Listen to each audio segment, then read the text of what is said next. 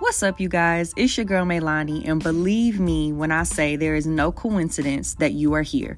Whether you came all the way from TikTok or a friend of a friend, I believe God has divinely connected you to me because this podcast was created with just you in mind.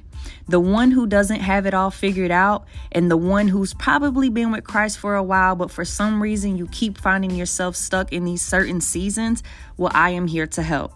Heyyy Mae is a collection of God moments I've overcome during a four year season of isolation. So trust me when I say we're probably going to cry together, we're definitely going to laugh together, but most importantly, together I want to exonerate every obstacle the enemy has placed on your back to stop you from ascending to a new glory in Jesus Christ. I can't wait to chat. I love you. Talk soon.